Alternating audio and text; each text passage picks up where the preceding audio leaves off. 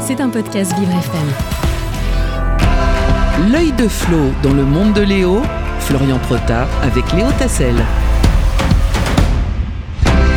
Comme tout le monde, Florian Prota a des yeux, sauf que lui, avec son œil, il euh, va nous chercher l'actualité pour euh, nous la résumer au mieux. Bonjour Florian Prota. Bonjour Léo, bonjour à tous. Et Florian, aujourd'hui vous nous parlez de la Turquie qui s'apprête à vivre un tournant dans son histoire. Les élections présidentielles se déroulent dimanche et après 20 ans au pouvoir, Recep Tayyip Erdogan semble plus que jamais fragilisé face à une coalition de six partis.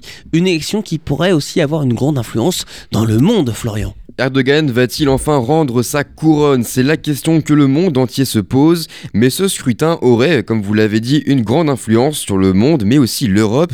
Et oui, une victoire de l'opposition pourrait relancer les relations entre Ankara et l'Union Européenne, aujourd'hui euh, tendues, car on sait, Erdogan est maintenant plus proche de la Chine que de l'Europe. L'homme ne fait et ne fera aucun cadeau à l'Occident, notamment en tant que membre de l'OTAN, où il bloque aujourd'hui l'entrée de la Suède dans cette alliance, et personne ne semble pouvoir faire quelque chose. Cette opposition lors de ces élections est donc menée par un homme, Kemal Kılıçdaroğlu, président du Parti républicain du peuple, le véritable concurrent d'Erdogan, candidat d'une alliance de six partis et donné favori. Des conséquences, des conséquences donc pardon pour les Européens, mais surtout dans un premier temps pour les Turcs. Notre République sera couronnée de démocratie, c'est notamment ce qu'avait déclaré Kemal Kılıçdaroğlu, qui veut en finir avec le régime du président sortant.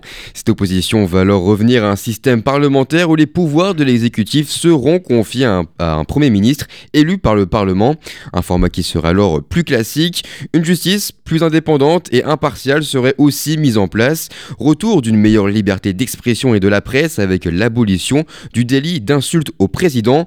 En gros, fini la répression et place à la critique facile, c'est ce que promet en tout cas l'homme politique. Et l'autre initiative de cette opposition, c'est aussi de défendre les femmes et leurs identités. Nous défendrons les droits de toutes les femmes, avait alors promis Kılıçdaroğlu. Il veut s'engager à respecter les croyances, les modes de vie et les identités de chacun. Il souhaite aussi rassurer les électrices conservatrices, forcément, en voulant garantir le port du voile dans la loi, un des acquis hein, obtenus sous la présidence d'Erdogan.